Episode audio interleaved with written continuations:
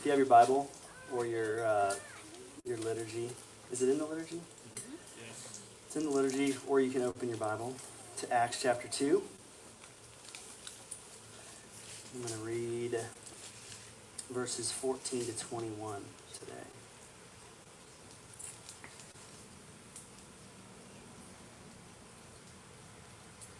Acts chapter 2, verse 14. But Peter, standing with the eleven, lifted up his voice and addressed them Men of Judea, and all who dwell in Jerusalem, let this be known to you, and give ear to my words. For these people are not drunk, as you suppose, since it is only the third hour of the day. But this is what was uttered through the prophet Joel. And in the last days it shall be, God declares, that I will pour out my spirit on all flesh. And your sons and your daughters shall prophesy, and your young men shall see visions, and your old men shall dream dreams. Even on my male servants and female servants, in those days I will pour out my spirit, and they shall prophesy. And I will show wonders in the heavens above, and signs on the earth below blood and fire and vapor of smoke. The sun shall be turned to darkness, and the moon to blood, before the day of the Lord comes, the great and magnificent day. And it shall come to pass that everyone who calls upon the name of the Lord shall be saved. Let's pray. Lord, we thank you for your word this morning. Um, guess it's this afternoon in the cooler weather, which is barely cooler, but we, we praise you that we can be together. We thank you that we can hear your word, that we can remind ourselves of the truth and be changed by it. And so we ask that you would do that now. Open our hearts and our minds as we uh, look into this passage. We pray it in the name of the Father, Son, and Spirit. Amen. John, thank you for that fan. It's amazing. It's a, what is this? I shall show wonders in the heaven above. I'm reading that line going, this fan is a wonder from above. Um, so thank you. Um, all right, so we're going to get right in today. Um, we started last week walking through Acts chapter 2, starting looking at uh, this, the Holy Spirit descending upon the disciples and the story of them kind of going out in the streets and, um, and preaching, and focused on the first essential of being a church is that the Holy Spirit is present, that God is there, that He's driving what's happening, and that we're listening to that, and we're paying attention, and we're responding with action, and then we're trusting God to do it. So that's what we see the disciples do. They leave, they go out, they respond to the Holy Spirit. And then as they do that, the, the scene that ensues, and it's only one or two verses in here, but it feels very chaotic to me. These people are out there. There's a ton of different language being spoken. The city like comes to like figure out what's happening. And you could, I just imagine like almost like riots we've been seeing. Like there's just people everywhere. There's all kinds of things happening. There's people calling and shouting, and it's just kind of chaotic. And the the response eventually recorded just in the end of last week's passage, chapter uh, chapter two, verse twelve and thirteen. And the people look around and they're like, "What is going on?" And they ask the question, "What does this mean?" What does this mean? Okay, they're seeing the people respond to the Holy Spirit and all of the people of Israel. And what does this mean? And that's the big question that drives Peter's sermon.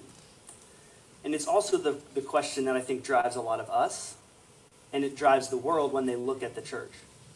And they look and they say, What what does this what does this mean? Y'all are gathered, it's 87 degrees, it feels like 107.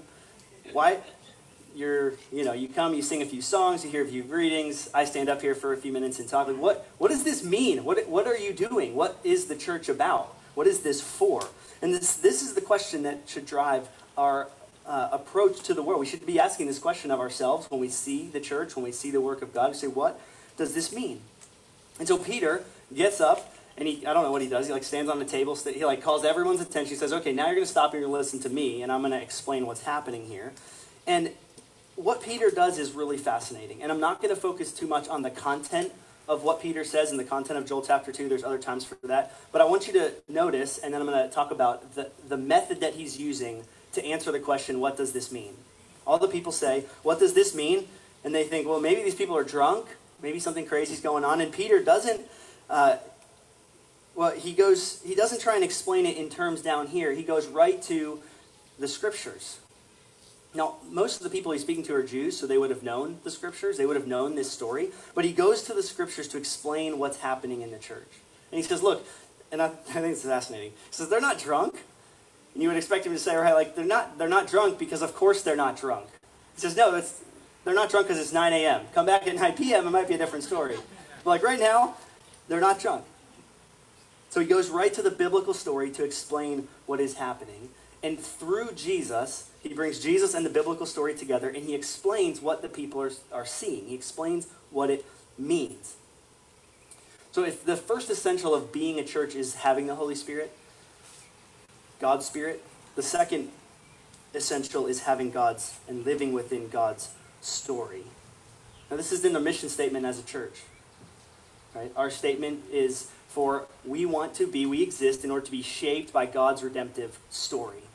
If we're going to be a church, we need to have the Holy Spirit, driven by the Holy Spirit, trusting the Holy Spirit. But the second thing that we need to have, we need to be, is all about God's story. That our understanding of what we're doing here and what is happening in the world has to be driven by and rooted in our understanding and our experience of the biblical story.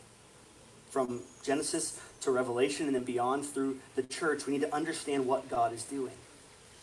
I, I went hiking last week and was reminded of, of a metaphor that I really like for understanding what the Bible is and how it works. You go in, if you just, just go, go into the woods and you're trying to find your way to point A to point B and there's nothing there, you might, you could try and use a compass, you could try and use the stars. I, I would get lost, right? If you just blaze out into a brand, you know, an open forest. I went to that Grandfather Mountain. I don't know if you've ever been there. It's kind of wildernessy. If you were to just kind of walk out into the woods, I think you would probably die out there. But when you go onto the trail, the trail has these things along the trail which are painted on trees, and they're called blazes. Like they're different colors, tell you where the different where the different trails are, and that's how you know where the trail is and where the trail is going. And you could even go back and find out where, where you've been.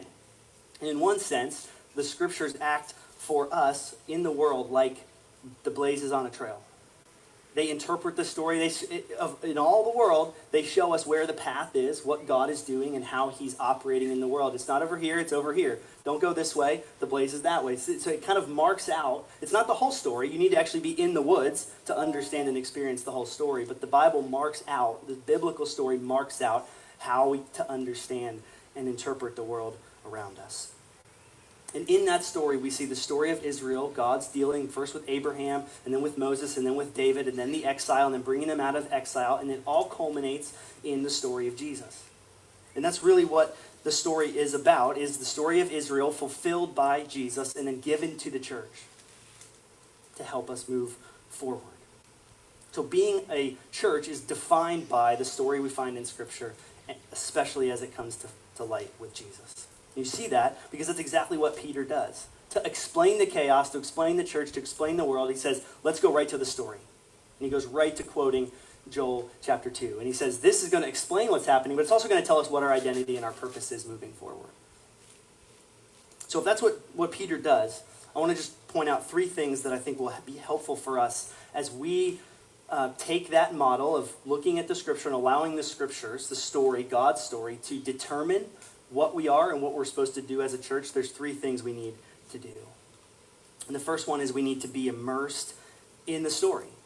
See, Peter, he's out there. He's not like, he's not flipping through his scrolls right then, looking up Joel, you know, calling out the page number. He's regurgitating it from memory because he's so connected into the story of what God is doing that he sees this and he goes, oh, oh, I connect that to Joel chapter 2. This must be what's happening in Joel chapter 2 because he knows and is so immersed in the story. He's quoting it from, from memory. And as the church, we are both the keepers of that story and the tellers of the story. And, and to be able to do that, we have to know it really, really well. We have to be totally immersed in the story. So how do we do that? Four, maybe five, five. These are application points, ways that we can do that. Some of these are things you know, but it doesn't hurt to, to repeat it. The main thing we can do is simply be in the scriptures, reading it large portions at a time to understand the story. I, I grew accustomed, I think, growing up to kind of reading a story and finding the one verse that like appeal, spoke to me in the moment and pulling it out and putting on a note card and setting it on my, you know, wherever I could see it and being reminded of kind of individual quotes from the scriptures that seem inspirational to me at any time. But the scripture is not really about that. The scripture is about a huge story that's supposed to interpret the world, and we should read it like a story. There's been a lot of work done recently to take the Bible. This is a Bible that has, you know, chapter and verse numbers, which were not in the Bible. I think most of us know that. When it was written, it wasn't written in chapter and verse. It was written as a story. There's Bibles you can get that take out all the chapter and verse markings where you can just read it as a story. To experience large chunks of the Bible as a story that God is telling about the past, but also that helps us understand and explain what we are and who we are. Um, so I encourage you find ways to read the Bible in more than just small chunks. Read it in large chunks. Let the story kind of define how you experience that. I've mentioned the Bible Project before, the podcast, videos that help explain. I find them super helpful, even having gone to seminary and studied most of the books of the Bible. I found the five minute kind of summaries of what this Bible book and what this story is and how it fits in with the big story to be really, really, really helpful. That's the Bible Project. Immersing ourselves in the story so we know it like thinking about the last time you've read Second Kings or Ezra or Haggai. These are the these are those books of the Bible are the things that define what we're supposed to be doing as a church and who we are and what God is doing. And yet so often we just leave them aside. This is why like on when we've been meeting for prayer on Tuesdays, we use the lectionary which which kind of walks through scripture over time. And so every time we meet, we, we don't just jump right into praying, we actually hear the story read out loud, different parts of it. And 50% of the time when we meet for prayer, I hear the Old Testament passage, like, I haven't, I can't remember the last time I heard that passage. There's just ways of exposing ourselves to the story that will allow us to know it and understand it and be immersed in it. But it's also important for us to read the gospel specifically. The whole story culminates in Jesus. We need to be reading the gospels knowing the story of Jesus, knowing what he spoke about, knowing his parables, understanding his way of dealing with his disciples. The, the book of Mark uses half the book basically to tell the story of Jesus' first 33 years, and the last 10 chapters, the last half, basically to tell the story of his death and resurrection. It's a demonstration that that, that part of the story, the death and resurrection part, that's a really, really important part. That's why the entire uh, church calendar that we love and hopefully you're not tired of us talking about it. But the reason we talk about it is not because we just think it's cool or because it's just neat or because we don't know what else to talk about, but because we want our lives to be shaped by and immersed in the story of Jesus. Jesus' birth, his life, his death, his resurrection, his ascension, and his sending of the Holy Spirit, because that is that, that story is what's going to define what it means for us to be a church, a church right now. That's why we love the creed, because the creed summarizes that story. We started talking about that, and we'll get back to that eventually. Um, church history. I don't know if you like history, if you like to read history, but from Acts chapter 2 until today, there's 2,000 years of God's work in the world and in people. If we want to know who we are and what we're called to do, we need to read and understand church history. There's books, there's biographies, and a lot, a lot of the biographies that you find and are told to read is of, you know, Americans. And we should identify and know our American history, but way more than we know American history, we should know church history. We should identify with the Christians that God has used to bring the church to where it is now. Not just white Americans, but all the people that God has used to bring the church to where it is now. Immersing ourselves in the story with our kids, reading the Bible stories as stories, not as untrue stories, but as stories that shape the imagination about God moving in the world. These are all different ways that we can be immersed in the story. This is where we have to start. This is the gospel value that we have, knowing that story, not just knowing that Jesus died and rose again and that you're forgiven for sins. That that is part of the story, but that's the very core of the story. That only makes sense if we understand and embrace and read and acknowledge and be immersed in the whole of the biblical story. So that's step one is being immersed in the story. But then once we know the story, then the second thing that that we do and that I think Peter does in, in this story as well, is we don't just know it, he knows and he quotes Joel, but then we identify with it. He says, These people aren't drunk, these people are the people that Joel talked about. He's identifying the, the people, the, the church, the disciples, inside of the story. It's not a story out there that helps me, it's a story that I'm actually part of. We identify with the story that then gives me meaning and purpose and identity. It, it should be true of us as Christians that our primary way of understanding our identity is as connected to God's story. Now you can, you know, you can put Christian on your little, you know, Instagram description or your business card or whatever and kind of like we've talked about this before. You use like a badge, like I'm a Christian, and that kind of like tags you as that. But that's different from actually understanding your own self identity as a Christian primarily before you understand it as a American, as a anything else. Christ, being a Christian, being part of God's story is our number one primary identity. And knowing the story helps us then identify with it. It's like my I grew up in eastern Pennsylvania and I am a Steeler fan. And so I tell people I grew up in Philadelphia, and they say, "Hey, are you an Eagles fan?" And I said, "No, I'm not an Eagles fan." Well, why not?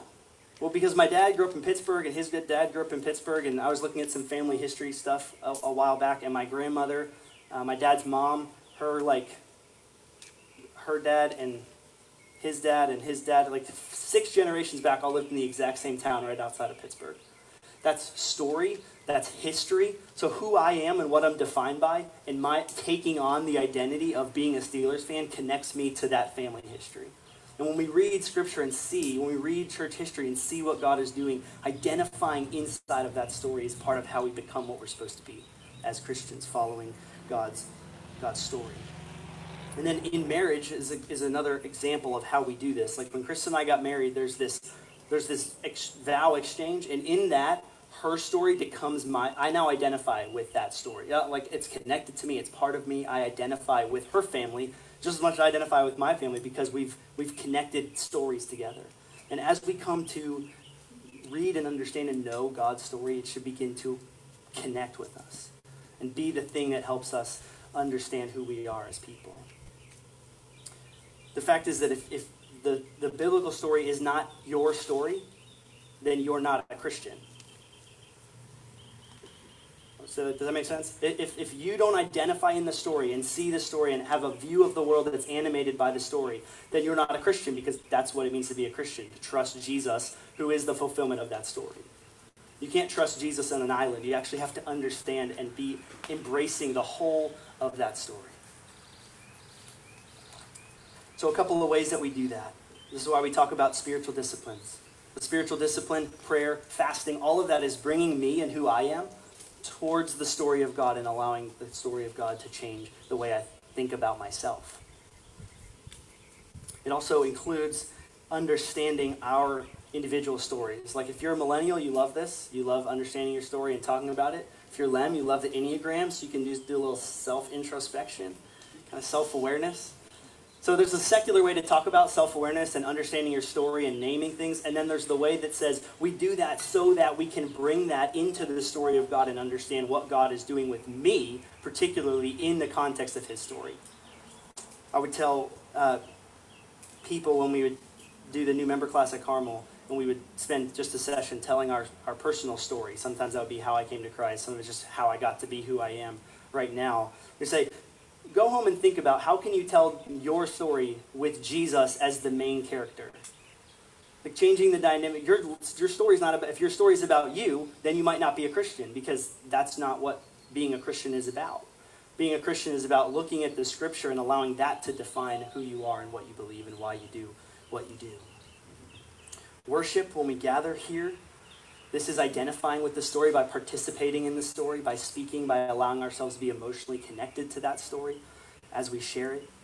And then, most uh, inside of that, we have both baptism and communion, are ways that we identify with the story. When we, when we are baptized, we're baptized into Christ, meaning we receive his identity and we say, This story, I'm actually doing a physical thing to demonstrate that this isn't just a story that's out there, but that I'm now identifying in this story. And every week when we take communion, we're saying, this is a real story that we identify with. Those things shape our desires, they shape the way that we are connected to Jesus' story in the world. But the third thing, so we immerse ourselves in the story of the gospel, this is the biblical story and church history. Then we identify ourselves in that story. But then, third, this is where we're moving out from ourselves. We interpret the entire world in light of the story. We can't skip the steps. We actually have to know the story and identify with it before we interpret the world. There's a lot of interpretation of the world happening right now.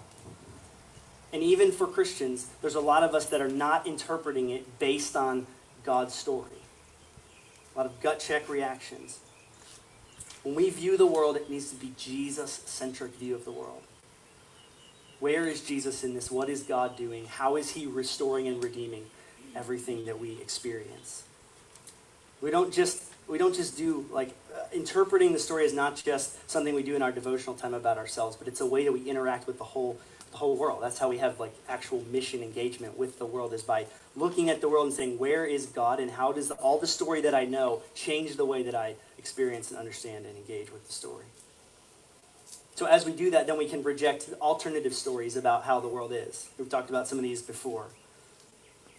The American way is very uh, individualism, secularism, consumerism, nationalism, all these stories that tell you this is who you are and this is what you should do and this is what you should care about and this is how you should value it. We, we need to be able to say no to the, to the wrong stories because we're so immersed and identified with the Jesus story that we're walking out that story and interpreting the world based on that. Right? Individualism and secularism and consumerism and nationalism and all of those things have they have a view of what the church is and what the church is supposed to be doing.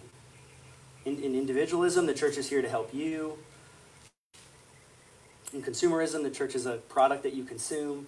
But in the way of Jesus, the church is actually the group of people that are keeping and telling and bearing the story through and into the world.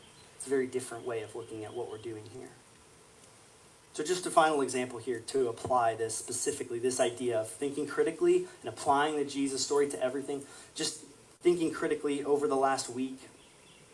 We, spent some time last week talking about it. We're going to spend a few minutes in prayer lamenting again what we're seeing uh, in our country right now. But when we see, when we look out in the world and we see racism and we see racial injustice and we see riots and we see unrest and we see all these things, we should be asking the question that's asked at the beginning of this story What does this mean? What does this mean? And our way of answering that has to be driven by our immersion in the story and our identifying of the story and our interpretation of the world through the story of God. We should be asking ourselves, what does this mean? And then as a Christian saying, how, how should I understand, define, and respond to what's happening? So do we know the story? Like we read God's story. I mentioned it last week very briefly. But if you read this story, you know what you find a lot of in here? Racism, injustice, unrest. The whole story's about that, right? And, and yet we are so easy, quick to respond, quick to fire off our hot takes, that we don't take time to think how, how is this playing out in the world? Like, hold this up so that I can't see anything except for understanding it through the story and my identification with the story.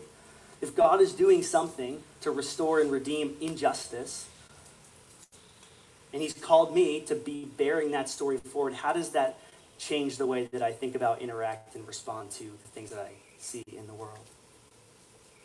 Do we know the story of the world? Do we understand in the last 400 years in America what what has brought us to this point. This doesn't just fall out of the sky and we react to it right here. We need to understand how it's connected to all that God has been doing in our country specifically. Thinking carefully, understanding how, how do we know do we know the story? Have we read the biographies? Have we thought carefully? And are we identifying? What, what are we as the church called to do and respond? We are called to, to respond, to think about, to care about this. And I can't tell you, specifically as an individual, how to do that. But I can tell you that as you do it, it needs to be defined and driven by both your understanding of God's story and your connection to it, and your interpreting of the world based on that story. So where where's Jesus in this? All of this unrest, everything we're I don't think this is going to be the end of it. I think we're going to be continuing to deal with this uh, for a long time, and hopefully we'll deal with it carefully and intentionally and lovingly and bringing Jesus to bear on it. Are we walking in the way of Jesus in the midst of responding? Just to this issue is one of many things that we are responding to at any time. So when people around us ask, when we ask, when we look out at the world and say, what does this mean? Are we allowing God's story to determine how we how we think about and respond and act in that context? Something we need. As the church, this is our calling to be shaped by, so deeply by God's story, that we are able to be redeemed by it and bring that redemption into the world around us. That's what we're called to do. So, the first essential um, of being a church is the Spirit of God propelling us forward. The second thing is that we know and embrace in every way the story that God is telling in Scripture and then through the church.